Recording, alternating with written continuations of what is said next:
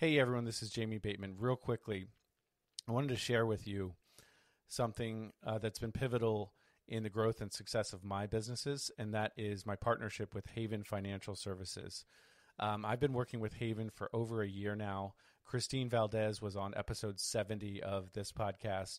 So go check that out if you want to hear her story. It was a fantastic personal story for sure. But Haven has been awesome. They provide me with monthly reports that are super clear and discernible, and it, that provides me with clarity and focus so that I can do what I do best, which is running my businesses, not preparing financial reports. Um, again, if you're in the market for a top notch financial service company, uh, or if you just want to check one out, go to www.jamiebateman slash haven and check out Haven Financial Services. Again, that's Jamie Bateman slash haven. Uh, can't recommend them enough. Christine and her team have been fantastic. So I definitely recommend you check out Haven Financial Services at www.jamiebateman forward slash haven. Let's get back to the show. Wow. I just had the opportunity to talk to AJ Osborne and listen to his story um, about adversity, some very, very challenging adversity um, that he's been through. AJ is in the self storage industry and he has multiple other ancillary businesses and into technology and um, he's got a bunch of things going on. They have a lot under management and um, I think he has 80 employees. He's 38 years old. It's uh yeah, he's he's a type A go getter for sure. However, he uh, went through over the last five years has had some very serious health challenges, and we get into that, and we talk about the uh, impact on relationships and um, how he started two companies from his wheelchair, which is just incredible. Um, you know, if you're ever having a bad day, just listen to this. Um, you know, if if if he can get through this and still thrive, um, you know, I don't know what problems I have. So that's the way I look at this. It's just incredible. Um, you know, very very challenging times. You know, in the hospital that he he went through, and uh, certainly affected his family life and everything else. And but one of the interesting things he says is that he's happier now than he's ever been, even though he's in daily physical pain. Um, so it's really all about your perspective and what you do once you get through that pain and uh, what how you handle the pain and how you handle the adversity, which is what this podcast is all about. AJ is a phenomenal, phenomenal guest, and his story is perfect for our show. And I know you're going to love it. Inspiring stories of real people overcoming incredible odds to live life to the fullest. We are all guaranteed to face hardships. How will we handle the adversity? Join us to be moved by everyday people who have turned poverty into prosperity and weakness into wealth. Be inspired as these relatable heroes get vulnerable and former counterintelligence investigator Jamie Bateman puts his interviewing skills to the test. Restore your faith in humanity as you experience true Cinderella stories of average people turning surreal struggle and deep despair into booming businesses and financial fortune. Take ownership of the life you are destined to live and turn your adversity into abundance. Welcome, everybody, to another episode of From Adversity to Abundance podcast. I am your host, Jamie Bateman, and I'm very excited today. We have a special guest on with us, AJ Osborne. AJ, how are you doing today? I'm doing awesome, man. Thanks for having me on. I appreciate it. Absolutely. So AJ runs uh, Cedar Cedar Creek Wealth, excuse me, and uh, Self Storage Income, among other uh, couple podcasts and, and, a bunch of other things. So um, we, uh, I, I just mentioned to you before we hit record how I kind of follow you on Twitter, and I listened to a recent podcast uh, that you were on, and I was so inspired by your story that I'm just I was like I, I've got to reach out to that guy. So I really do thank you for coming on. I know you're you're very busy. Um, so for our audience who is a little bit less familiar with you, can you let us know kind of who you are and what you're up to today? Yeah, hundred percent. So um, I m- my main business and what most most people know me from is uh, uh, self storage. So I wrote the best selling book in the industry, as well as have the largest podcast in the industry, um, where I talk all about self storage. I've been in the space since 2004. Um, I've owned several other businesses. I've started up several companies. I've um, got started in insurance, but uh, we own, operate, manage over 2 million net rentable square feet across 10 states. Um, we uh, are fully integrated. Everything we own the the tech stack within our company, property management systems, um, which the tech company is based out of California. I'm based out of Idaho, um, but uh, I also founding member of the largest co-op in self storage. Um, we have I can't remember how many facilities are even under us now in, in, in the co-op. Uh, we were pioneers in space like automation, where we connected um, uh, physical assets to software, installing uh, ability to do true, what we would call true automation, keyless technology. And we're pioneering the software space to try to really revolutionize that industry and, and take it away through our technology companies. Um, so I've been uh, in the space for a long time. It's, uh, you know, it, it, it's kind of my, my, my thing. I love it. it it's amazing. And man, has it changed. well, we were talking a little bit about that before we hit record. Is you know, I self storage is a very popular space to be in now, um, and for good reason, of course. And um, and this is certainly not a knock on any self storage investors. Uh, at least for me, you you can you can knock them if you want, but um, you know, it, se- it seems like in the last four or five years I don't know how many operators have popped up, and and I'm sure there's a, there's still room for growth. You can speak to that much better than I can, but the fact that you've been in the space is just it really says something about your you know i think you're going to bring a unique element to this this episode whereas somebody who just started in self storage or just bought one facility last week may not be able to speak to kind of economic changes market conditions and uh, different states. You mentioned 10 states. So um, the fact that you have that vast experience is is awesome and and oh you don't just do self storage you mentioned all the ancillary businesses and everything else so yeah anything else you want to mention on the kind of current context before we get into your your backstory no, I, I mean, I, you know, I've done online businesses, um, benefits consulting firms. I've started, that's kind of where I got my space. and I've started um, more um, and it, you know it, it is an interesting landscape and i think you're right in self storage and it, i don't knock on anybody that's in the space because you got to start sometime.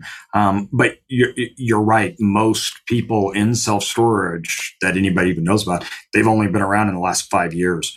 And it's been the best five years in the storage industry's history by far. Like it's crazy covid really helped. And I think that has really shaped like that content. like you can even feel, right? You, you hear it and you feel it mm-hmm. around storage where it, it, it's it's palpable and it's a, shiny object and it seems like all these people are just making so much money and yeah. you know it, it makes for a very interesting environment that never existed before and i think it, you're right it, it lacks a lot of context and no matter what business i've started investing in or anything um, I try to be level headed. I try not to be a cheerleader, which is funny because I am the largest podcast and the largest selling book in the space.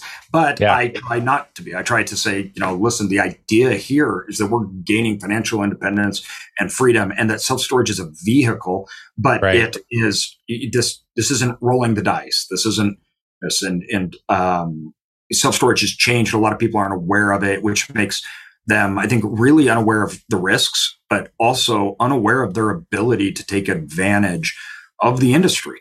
And I think that's a social thing that happens within economics, right? We get hyped up, people get feverish and they, they start, it's just like you feel like you can't win or you can't lose. And then it goes the other way where people are like, this asset's over and it's done. And neither one of those extremes are true at all. right, so. right.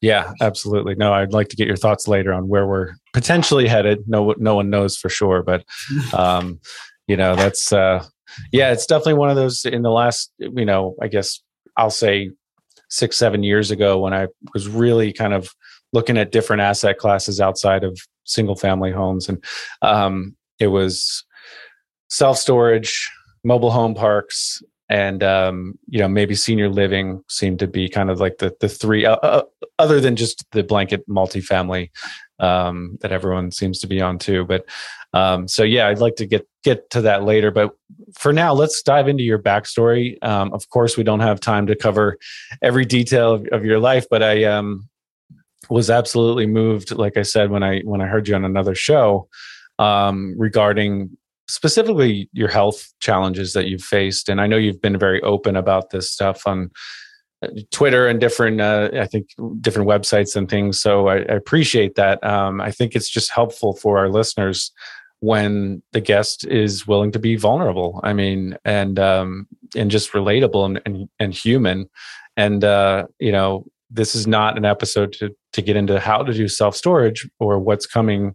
You know, th- this isn't a financial. Eh, um, we're not giving investment advice or anything like that. This is more focused on look, we're all human. We all face challenges, and um, but that doesn't have to stop you. So, mm-hmm. um, yeah, you can pick it up where you'd like to as far as the uh, the, the health challenges and and again people can if they really want to dive into it to it there are other resources out there uh, but um, yeah where would you say where do you want to start with that yeah so um, honestly this is probably what i've uh, become most known for uh, very unique circumstances um, and I, I, I don't I, I, I try not to um, hold anything back. I try, I, I, try to talk openly about it. Um, and I think that it, it's good to. I wish more people would, because I think that we see people on top and you say you're winning the game right now. And that makes it, it's because you're either perfect or you have everything going. Maybe I'm wrong. At least that's what I did. Mm-hmm. So, you know right. what I mean? It was like, yeah you're killing it. And if, you know, like must be nice. Oh, must be nice if I had that ability or I had that, right? Which, um, you know, I'd kind of gotten some of uh, a lot of that too. And the reality is that there's, I, that I know of and never seen a path that isn't without major adversity. And sometimes it takes major life changing adversity to make life changing moves. And unfortunately, that's you know, a lot of times that's not in the way you want it to. It definitely wasn't for me. Um, yeah. And it was definitely unexpected. Um, they short story, uh, real quick, and then I can kind of yeah. go into it, uh, uh, more, but, um, almost overnight, perfectly healthy, um, 33. Um, I'm, yeah, I think it was 33. I'm 38 now. And, um, I, was bagpacker, I was fly fisherman, working full time for a brokerage firm as I was health insurance brokerage company. Uh, we manage health benefit dollars as I was building my real estate uh, empire, and I had just had our fourth child. I didn't. My wife did, but we had just had our child. got it. Got it. definitely not taking claim to that. Uh, but we just had our fourth uh, child. He was three months, and um, we were running around traveling, and I became um, basically a quadriplegic overnight. Um, I wasn't due to an accident. We didn't know what was going on. So for the first couple days, I had uh, gotten into the bathtub because my legs were killing me. I was in a lot of pain, and I went to get out. Wife's putting kids to bed, everything like that. Went to get out, and I couldn't move my legs. My legs stopped working. Um, we she had somebody else grab the kids, take care of the kids. She rushed me to the hospital. And within days, I didn't ever really say goodbye to the kids or anything. And within days, I was um, being put into a coma. And when I woke out of the coma, I was on uh, complete life support. So I couldn't do anything, um, talk, nothing. Uh, and I was hooked to tubes that were keeping me alive. And um, I laid there for over two months then I finally got off the tubes after that, meaning I could breathe on my own. Um, and then I started to learn how to uh, do everything again. Um, use my hands, um, walk. I, I, mean, walk came way later, uh, but occupational therapy, eat, drink, um, everything. Wow. Um, just... And that uh, I was fired in the hospital. So not fired, I guess you could say let go, because there was no expiration date. I was not leaving the hospital. Nobody knew when. We had a two month period of time that we didn't know if I ever would leave. If we were just going to flip the switch and, and end it, because um, I uh, I wasn't moving. There was nothing. Nothing was happening for me. Wow. Uh, and the whole time during this, I was in incredible amounts of pain. My nervous system had been completely shredded apart and destroyed. Um, so, according to my brain, uh, mm, every piece of my body had been ripped to shreds. So, uh, I didn't sleep for weeks. The only way I slept is I would pass out. Uh, so my body would just shut down, and then I would sleep for a little bit, and then wake right back up to um, intense searing pain that they couldn't stop. They, no matter how much meds they gave. In fact, my wife at once just like, you have to give him more meds. And they're like, if we give him any more, we're going to kill him. They're like, if we gave you what he was on right now, you would die within like a minute. You would just, it'd kill you. And so they're just like, we can't. There's nothing more we can do. They couldn't stop it. Um, and so I'd lost my job. I was uh, paralyzed now uh, 33, four kids. She's had an infant. I didn't get to see my kids for a long time because we didn't, they, they didn't know what to do. They were like, I, I, we don't know what to tell the kids, right? It's like, what, what do we tell the kids? So it was like, dad's sick, but we don't have answers. So, so, they, like, so they didn't know what, what your condition was or at all? So they figured it out after a few days, um, but they didn't have an outcome. Got so there, there was no way to fix it right? There's nothing they could do. So it was like, we're going to put him on tubes and keep him alive. And if his body can come back, it can come back. But there's no, no one knows. So it was one of those periods where you're like, what do you, do you bring the kids in and tell them dad's going to be okay or not when you don't know? So right. we waited for a month and then finally it was like, you just have to bring them in and you have to show them and you have to tell them. And, um, you have to try to work that with the kids that this is dad now. And, uh, you know, we, we're to figure this out. We, we, we think he's to get better. We hope he'll get better. Right. But, um, so I went a month without seeing my children except for, uh, my baby who would lie next to me because I could move my lips. Right. So I could play with him moving my lips and giving him little kisses and things like that. So they just lay him on the pillow. And that was the highlight of everything. I don't know what I would have done without that kid. Like, I mean, just he every every time I just look and wait in the hospital for that kid to come in. Um, he was the only little bit of joy uh, joy I had. But from there, my brother actually moved from Hawaii, moved in basically to the hospital, stayed with me every single night um, because I was suffering from something that was called ICU delirium, um, which would give me mass hallucination, uh, hallucinations. There was no windows. I'd lost my senses. So my mind would struggle to find grips with reality of where I was. Cause like I, I didn't know, like you're lying in a bed completely paralyzed. So all the, uh, the senses that you have are gone. So the mm-hmm. brain starts to struggle. And because you're in a room for so long, yeah, um, you have no context of where uh, like relationships, you know, yep. where things are, where where the parking lot is, or whatever else. I mean, yeah, no, I didn't um, know where it was. Time lost all meaning. I thought hmm. I'd been there for years. And so they'd stay with me by my side and my brother when we when I'd move into more of that delusional state and hysteria, he would be there to try to bring me back and try to, you know, get me back on. And so we did that for a while. And then from there, I got, was in a rehab facility and they were working with me to learn how to uh, get on and off my wheelchair and how to um, try to make it so I could function not being in the hospital. Um, and after that, um, they sent me home paralyzed, and that was it. There was nothing else. It was go home.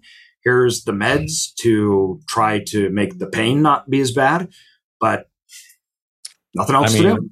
I just there's it's just I don't even this is there's so many ways we could go with this, so many questions. I just obviously can't fully relate, but um and so this was only five years ago. Is that what you said? Yeah, so this was okay. five years ago. I'm still partially paralyzed in my lower legs. I still uh, have 24 7 pain. Um, and my lower legs don't function correctly. I can't run. I can't, you know, do things like that. They mm-hmm. don't, uh, they don't quite work like that. But, um, you know, I'm walking, which was more than we expected. So we, we could not be happier, obviously, with where I'm at. I'm sitting here and talking to you. Yeah. I can walk, hold my kids. I can, you know, get in the pool with them, and I, I you know, I'll deal with all the other problems because they're just minute compared to where where we were. hmm So, in the the context, so you had a full time job, but you also had you uh, obviously had been in self storage and many other Yeah. things. Just for, from an investment standpoint, what what else did you have, or small business standpoint, what else did you have going on at that time?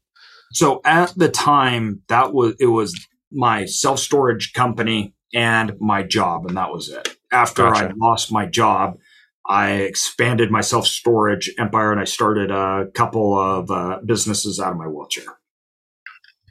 And those were self storage related, I Now, guess. one of them was an online company. Another one was a benefits brokerage uh, company. And then no, another one was a private equity company. So three. So, wow. Um, now, do you want to say what the uh, what your condition is, or or what Yeah, caused it? Yeah, yeah. So um, it's uh, Guillain Barre. Um, so Mhm. uh, Guillain Barre's uh, um, a white blood blood cell problem.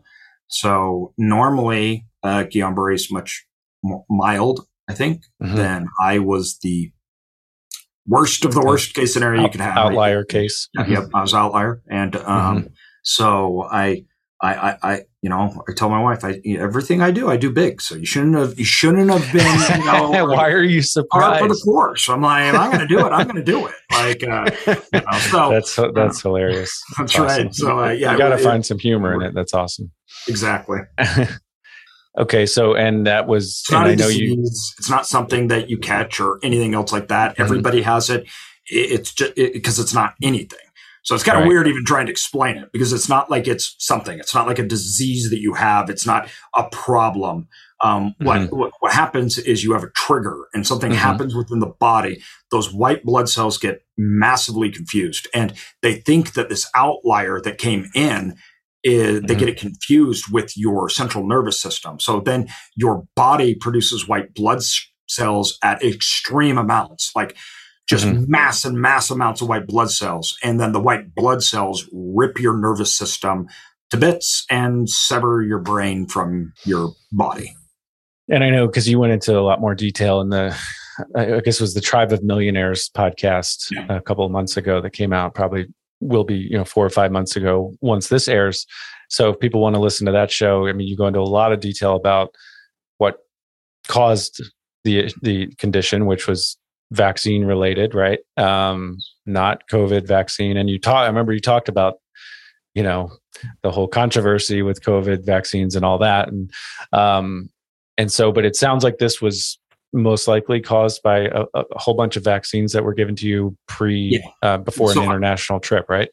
I was headed to Brazil, and um, that's that's Guillain-Barré. The number one trigger is um, uh, the flu vaccine and the COVID vaccine. Mine wasn't either one of those. So this was prior to COVID, and it wasn't the flu vaccine. It was actually the MMR. Um, so I don't know how many people just shut down, shut off your podcast. So I saw. Uh, sorry, uh, for some reason I No. became very controversial in the last yeah, like there's two years and i'm like i didn't do it i'm sorry but uh and so it's uh you know inter- No. interesting effect on uh that has on people when they uh, well, well, we're just speaking line. about what happened to you and the facts, exactly. and, and so the thing is, i was and, and traveling I know to Brazil you. to go fly fishing, and so I just had to get updated on my MMRs. And I, I Mhm. used to live in Brazil, so I'd already had it, and I didn't have anything happen. Mm-hmm. Um, So I'd already been fully uh, vaccinated Immu- before. like I already had the MMRs and everything Yeah. else. It was my 10 year time. I had to get a redone. And um, it was at that time I'd uh, uh, received that. And then that's what happened. That's actually how they diagnosed. That's how they figured out what um, ha- what, what was going on. That's just wild. I mean, it's just. I mean, you know, it probably means nothing, but I'm very sorry that you've had to deal with all this. Um, I appreciate you know and, and and again you know this is i remember you saying you're, you're not anti-vaccine and covid vaccine or anything like that so this is not meant to be a controversial take it's just this is i mean i think just having more Reality. information the reality. And uh, so now think, it's you know when you look at it, it goes back to what I was even talking about self storage and everything. People are too Mhm. extreme. right. It, it- like it's you got to understand we have gray areas, and I would suggest everybody um, don't be so harsh on these subjects and understand there's area. At the end of the day, there's right around roughly three percent of everyone that takes a vaccine, they're going to be in trouble. They're going Mhm. to die. They're going to end up like me. They're going to have issues. That's not controversial. That's Mhm. that's facts. Right, That's numbers. right. We accept that as society. Like I tell people, I'm happy to have what happened to me so my kids don't have polio. I'm fine with that. I'm okay to take Right. that fall for society, Mhm. but it's ridiculous that people don't accept the people that take that fall. They are. I mean, we we accept, and I accept a lot of things. right. I, I accept things like guns. I accept things like I, sure. we have risks in this world that I accept, and I'm one of them. And Right. you should realize that. And instead of like being upset by it or anything else like that, we should be grateful for people that have to go through those challenges so that we can. The Yeah. COVID vaccine is not perfectly safe. Am I grateful that my dad isn't going to die of COVID because he got the shot? Yes. Did I give it to my kids? No. There's gray area people. It's like we need to be Yeah. accepting of that. And I think that's part of adversity. Like when you go through adversity, when you're Mhm. doing it, people should be open to understanding that adversity that you went through, that they didn't go through, so we can have understanding, that we can pull things from it that are tangible, that are real, that we can utilize in our life. I'm not talking about vaccines. I'm talking about all adversities. Mhm. And Yeah. to be staunch about certain things is not an educated or an intelligent way to go about life. No, absolutely. I've definitely uh, learned that more and more as I've gotten older myself. Just there's a lot of gray in the world. It's great to have principles and and the things you can rely on. You, that's Yeah. that's you know we need that standards, um, but not everything's black and 100%. white. Not Um, so when you let's get to your, uh, of course it was. I mean, there, you know, we have people on the show who kind of maybe created their own adversity through some bad choices, and and then maybe it took a long I've done time. that plenty uh, of times too. yeah. Um, Mark Owens, our first episode, he, he, this guy was, you know, it's a phenomenal episode. He was on drugs, like illegal drugs, selling drugs, robbing banks. I mean, this was way years ago. And then he, then he completely changed his life around, turned his life around, became a real estate investor, and um, now is financially free. Incredible story. But he had a lot to do with, you know, his own adversity Yeah. happening to him in this case, I mean, it, it kind of just happened to you, and and and uh, you know, I, I'm I'm sure you've made bad choices, like you just said, um, but it's just uh, Yeah, this. I is- didn't have anything really to do with this. Yeah, and it I, I didn't have a choice. So, right, and it was it was instantaneous, pretty much too. I mean, Yeah. just and then the fact that you lost your job. Nobody even I mean, knew just- where I went. My office, literally, everybody was like, "Where's AJ?" And on, on Monday, and everybody, and nobody could talk about her or tell her or say anything. And it was all of a sudden, I just evaporated from the face of the earth. I was gone. That is crazy. And nobody So- knew what was happening. They're like, why can't we get a hold of AJ? I mean, it was like when we say flip a light switch, it was not only one day or am I normal? I'm four kids. I'm a high performer. I Right. am like, I'm outdoorsy. I work out every day to evaporating from the face of the earth, but not dead. That is.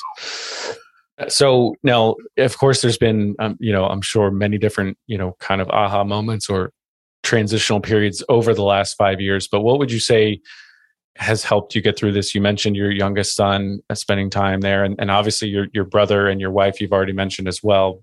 Um, but uh, as far as mindset, let's let's go there first. Um, what would you Yeah, say let, let kind me, of the let me share with you this, this is the clearest distinction. I was sitting in the hospital and I was in a wheelchair, and um, I don't like to blame other people, and I don't like to like I, I just in no way, shape, or form am I like I want to sue the companies and how could they do this to me and like I think first of all the number one thing is we have to even in adversity remain very pragmatic and the idea that nothing bad should happen to me is so egotistical, it's mind baffling.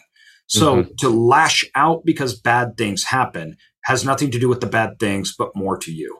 And I Yeah. mean that sincerely and not as in a dismissive way, because trust me, I know things are horrific and trials in life can be horrible.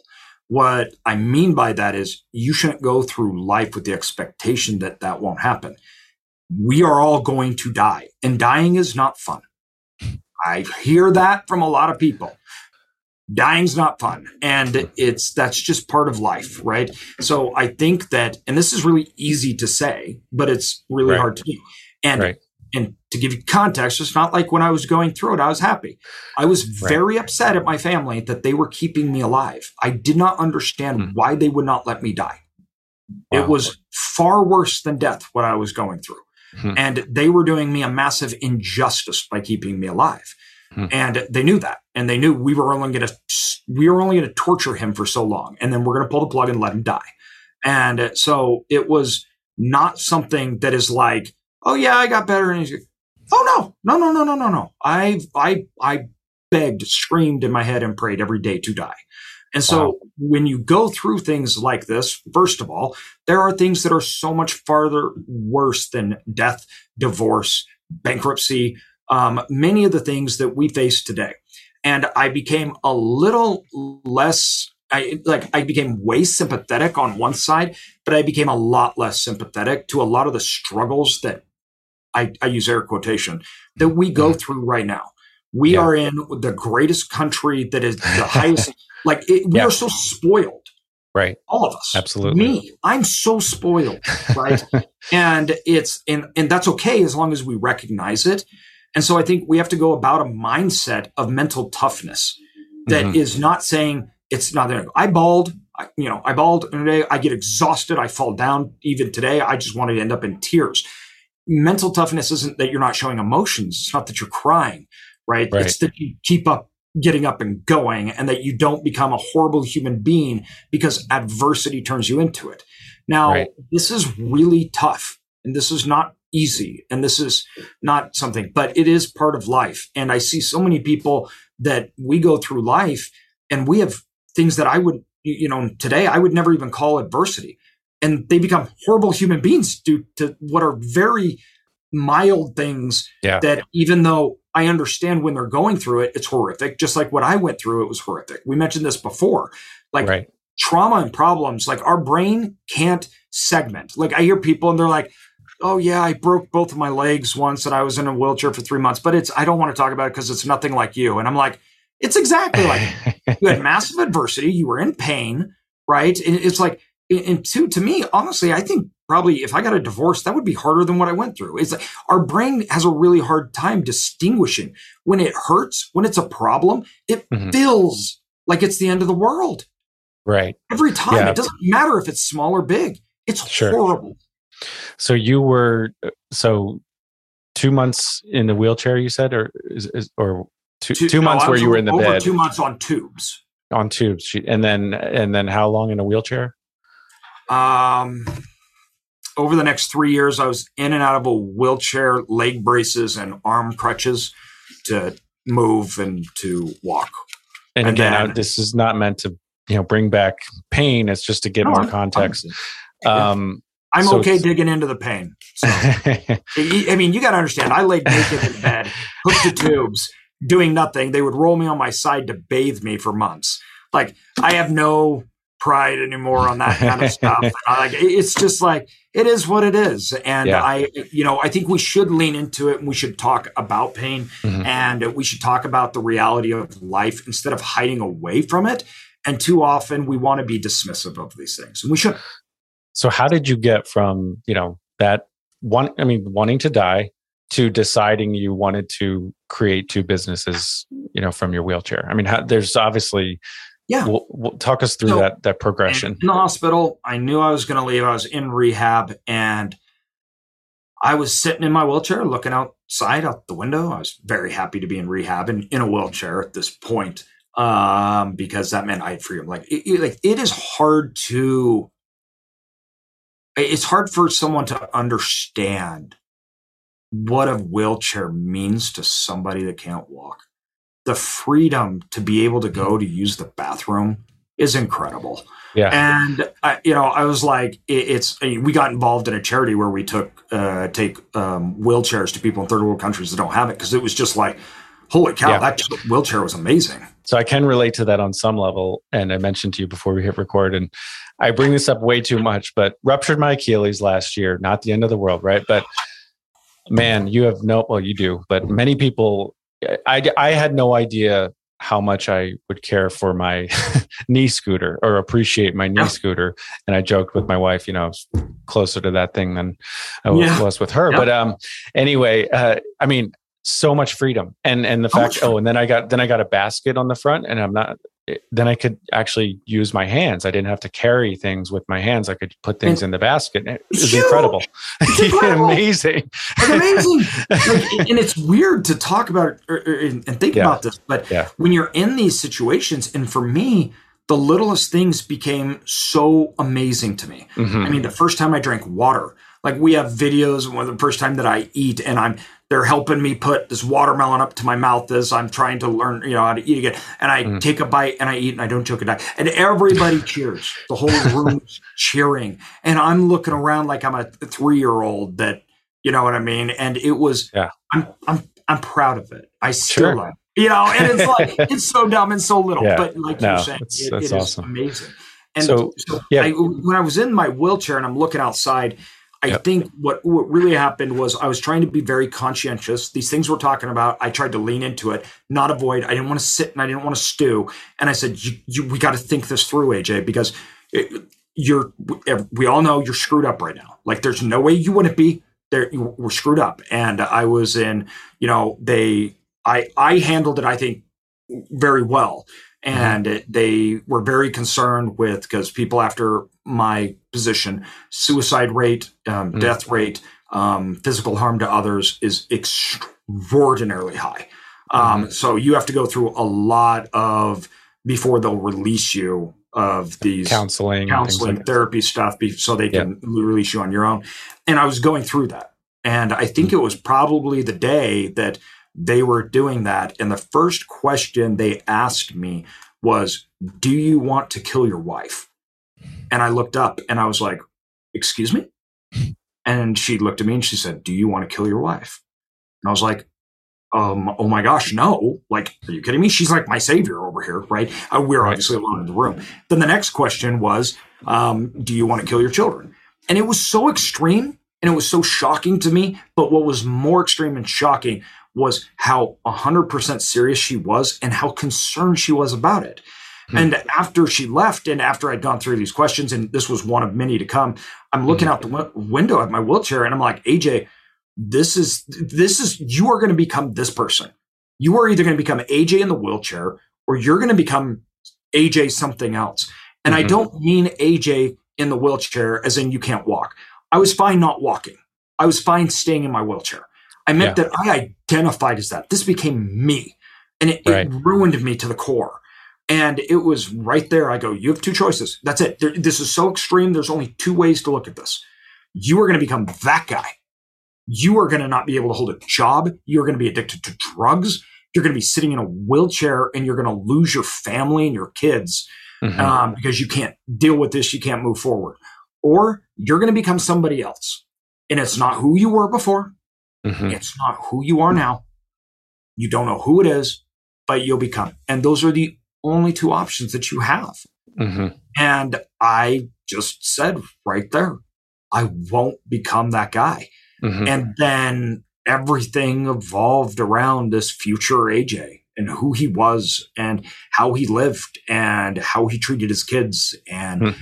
you know, what he did for others. And I think that set me on a path of such incredible gratitude and almost obsessive compulsiveness about being someone but that person that Mhm. I went on overdrive and I started starting companies and I started, you know, nonprofits and um, I work harder than I had the biggest excuse in the world to not work, and I work harder than you know my my employees here are just like it's crazy. Nobody can keep up with you, and they're like, we don't understand it. You you have a bag full of meds that you literally carry around with you, and you can hardly walk, and we can't even keep up. And I'm like, if only you were at where I was, you were at where I was, you would know why. Um, yeah. So it's a choice, though, and I think we mm-hmm. can make it. Mm-hmm. Um, and that's why, too, I think that what happened to me was for the better. I wouldn't take it away.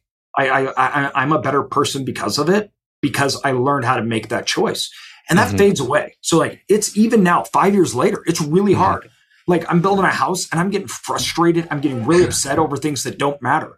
And I sit right. back and I'm like, you're you're going back to that guy. you're becoming no. somebody that you yeah. should have left behind. This doesn't yeah. matter, right? And it's something that I have to continually, and, and this is why I think I love talking about it because like it's reminding me right now, AJ. It's like, do better, be more, be better. Remember how it was. Yeah. Well, I'm not even going to charge you for this therapy session. So thank you. I appreciate that's how that. kind this I am. is very helpful. So. very helpful.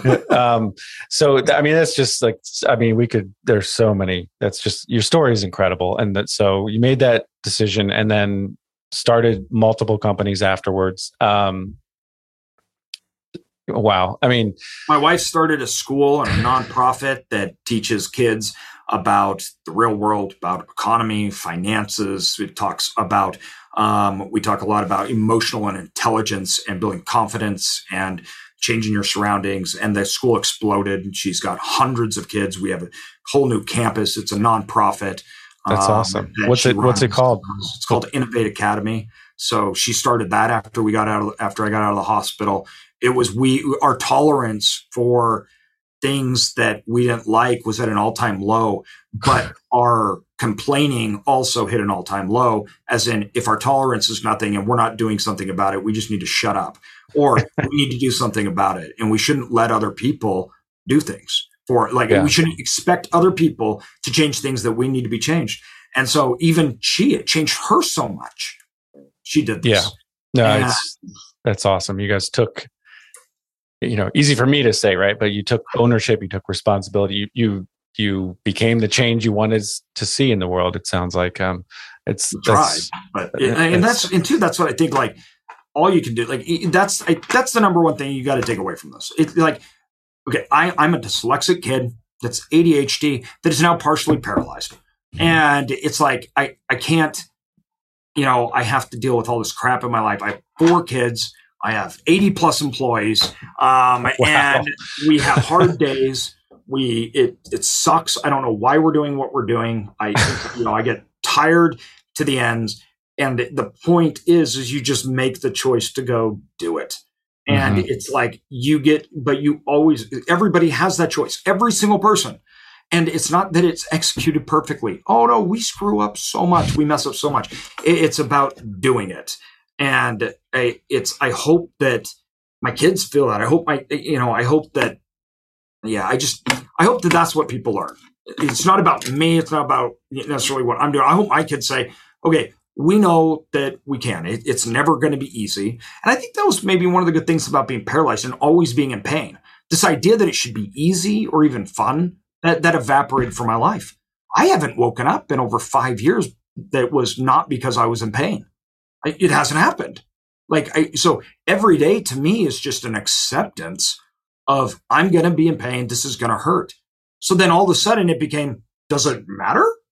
No, it really doesn't because it's it's the same. And I wish I would have learned that without becoming paralyzed. That sure. would have been so much easier to do. right. Like, I mean, but yeah. Well, I, I, will say, just having done a bunch of shows now, uh, a bunch of episodes for for this show, one of the common themes is that it, it's just it's not about you and and i don't mean you personally but yeah. that's where people get to who have been through some extreme adversity is it's about others and and serving a, a greater purpose and being a part of something bigger than yourself uh, otherwise 100%. although it's you know you need to go through that phase where you're you're focused on the pain and you're you're leaning into it and you're focused on your condition at some point what are you going to do about it? And and you and it's and it's you just got to look you know I, will say higher or at some you know, bigger purpose. Um, and so i just that's been one of the themes through the show which has been you know just driven home through with each guest. Um,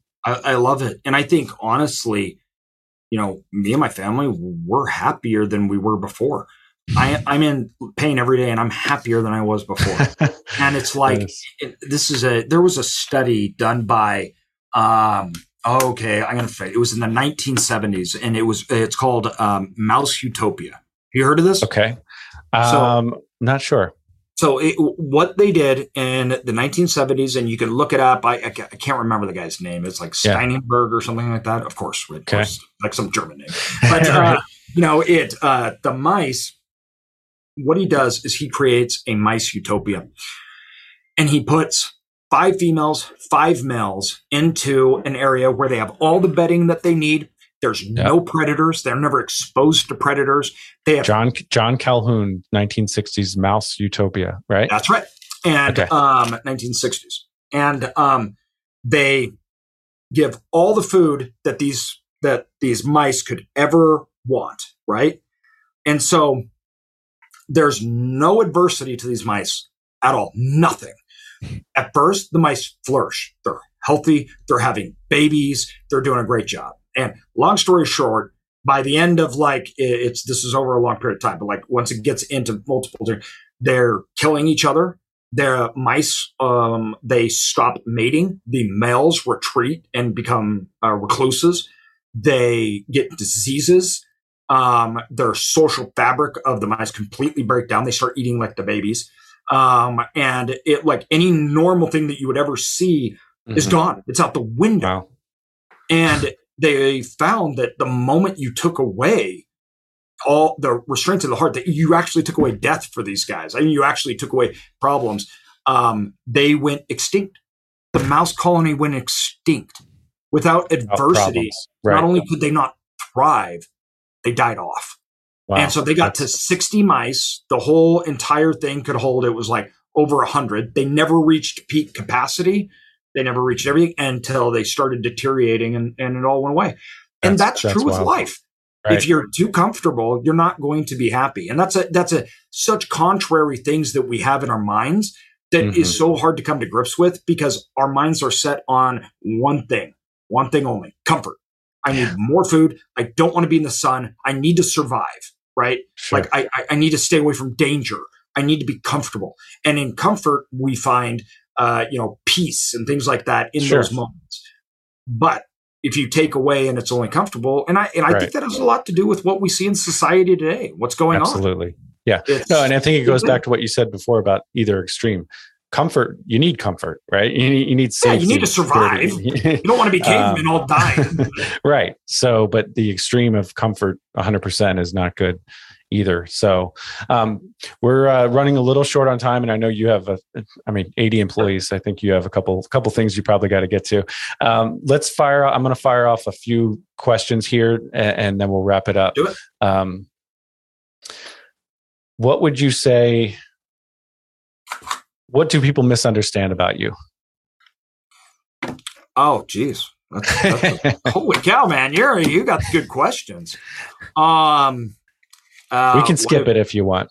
Yeah, yeah, I'm gonna have to think about that one. That's that's a great, great question. I, I, All right, let's do this.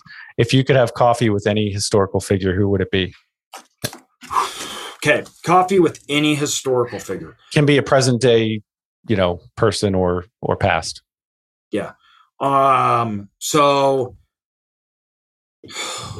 wow. Um, I, I can think of presidents. I can think of uh, Teddy Roosevelt, Abraham Lincoln, obviously George Washington.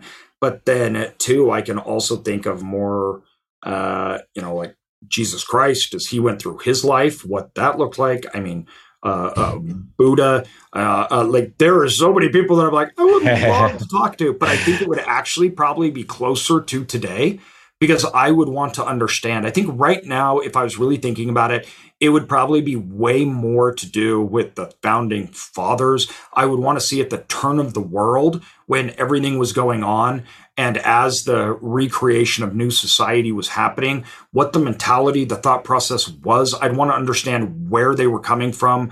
I'd want to understand what they were thinking and how they were looking because we've just gotten so far a lot. And that obviously directly affects my everyday life, everything that I do. So I feel like I could pull a lot away from that that would help Mhm. me. Would help yep. me share with others. So it would probably be some uh, one of the founding fathers founding to understand fathers, yeah. the time and things like that. Absolutely, no, I couldn't agree more. Um, what is a challenge that you're facing in your business right now? Hiring. Um, I need really good people, but we, we don't hire for executioners. I'm hiring for growth. So I'm hiring people that can come in and they can help me build my business to where we need to take it. So we're at whatever, 300 plus million dollars in assets and we're trying to get to a billion in the next two years. And so these people that I'm, but I have to bring on, these aren't, you know, these are people that are going to fundamentally shape our company. And so these are hires that I have to be so particular about. Mm-hmm. And I've been, I, I, think I've been nervous about finding the right people, getting those right people in, and the lack of, I think, options available out there of good mm-hmm. people to bring in that, yeah. that, that can do that. I think that's that, a pretty big thing. Is is hiring something that you you're? It sounds like you're very involved with it personally. Only the executives. Gotcha. So the executives. So that's what I'm talking about. The lower yeah. hiring is always, it's really hard during times like this, but it's not as impactful. So, sure. and I don't mean that as a degrading thing. Right. I mean, the people at the upper level, I'm hiring them for 20 years to make our company what it will be, not what it's right. today. At the lower level, it's to keep things operating as today. And yeah. so that it's a totally different type of person. And that's really difficult to find right now and those people you're hiring are going to be making decisions about hiring other people. Yes, I would exactly. I would presume they'll shape the um, culture of the company. They're going to shape who we are, and yeah. you know, culture isn't something you write down on a piece of paper. Culture is something that the people create because of who they are. Absolutely, and it's huge within a company. Um, what would you say? So, just real quickly, uh, uh we're again running long on time short on the rest of our time but where do you think uh, you know we're headed in the markets i mean in general next, just, next few years aren't going to be fun yeah they're not it, we, we're, we're going to have stag, stagnation we, we already do housing market's going to stagnate people are going to stop moving uh, 99% of uh, all mortgages are under today's interest rates. Of that, over 80% of every single mortgage in the United States is half of today's interest rate. Um, we are going to see major challenges with um, the unprecedented amount of debt and money that has been printed. We have to get rid of it now. That's coming through a harsh restructuring period. We put on so much, it won't happen. We are just trying to figure out a path now to get it. So our economy is transitioning from an old world to a new world and the uh, social problems within the United States um, that is caused at the end of these long term debt cycles and what we're seeing as it plays out. Um, it hits you on all sides. It hits from social, it hits economically, it hits politically, it hits the family. Um, so when I say it, it's going to be hard, I, I, mean that more than economically because all like people think like social problems, right?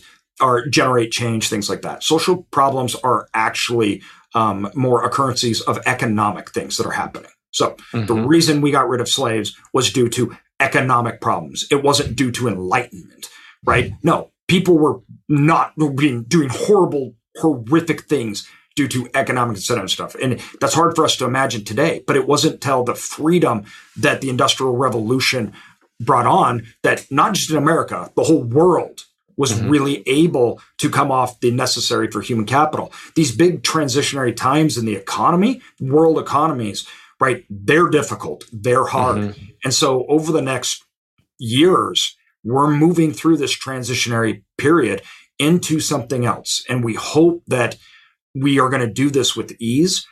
And by ease, I just don't mean that it happens in wars, things like that, right? But we're now, it's the first time that we've had a major foreign power invade another one since the world wars. And this is that transition that we're talking about, right? Mm-hmm. So um, it, it's going to be rough.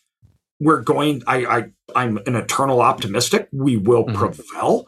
Um, mm-hmm. But because of that roughness, it's going to cause major social problems. And it's, you know, we see it, we feel it today. It's not going away. It's going to, it has more chances of getting worse than it does better. It's not mm-hmm. going to get better anytime soon.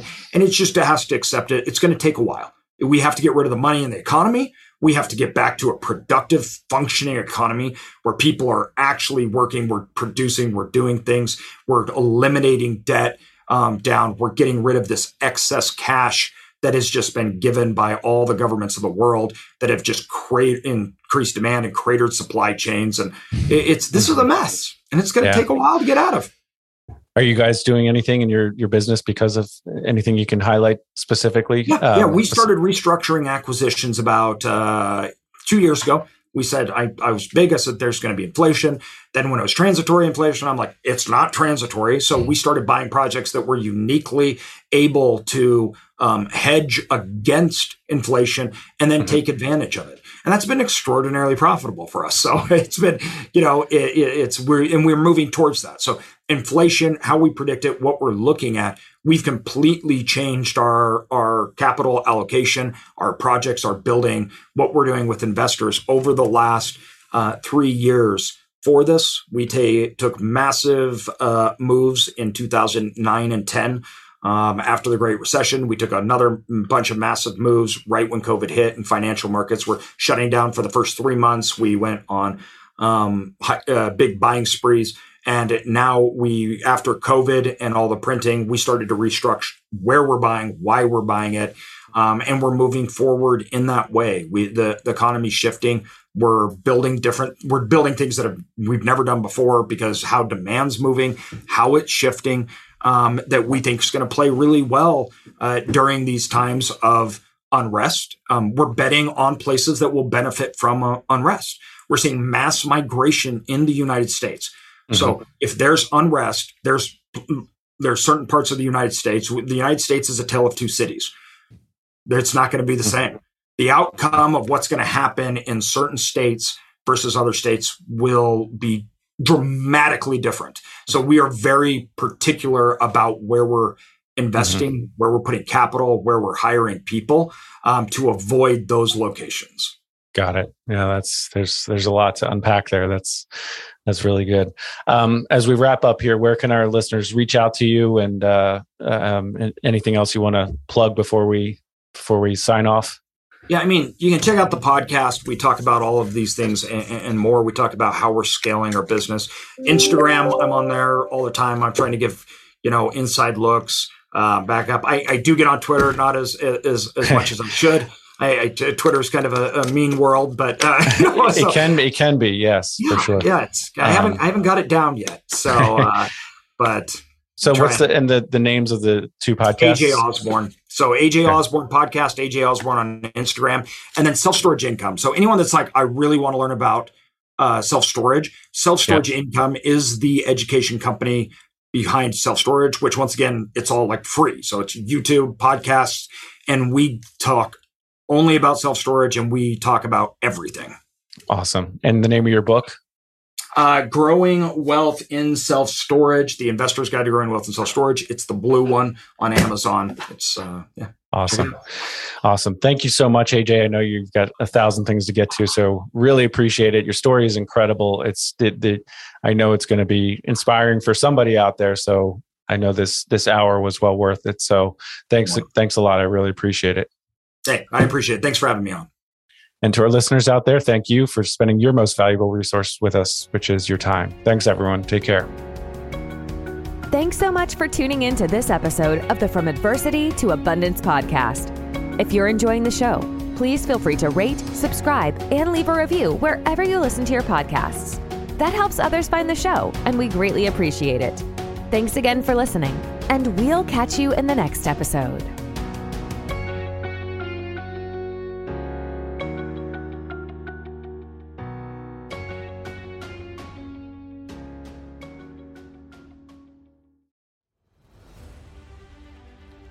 Hey there, it's Jamie Bateman. Ever felt boxed in by life's challenges? Dive into my new book, From Adversity to Abundance Inspiring Stories of Mental, Physical, and Financial Transformation. Available now on Amazon. From a former bank robber's redemption to a young entrepreneur's victory over hurdles, these stories are not just inspiration, they're the roadmaps to your transformation. Whether for you or as a powerful gift to friends and family, especially those who might not tune into podcasts, This book is a beacon to a life of abundance. Ignite that inner fire and set your course to the life you've imagined. Purchase yours today on Amazon and light the path for someone you love.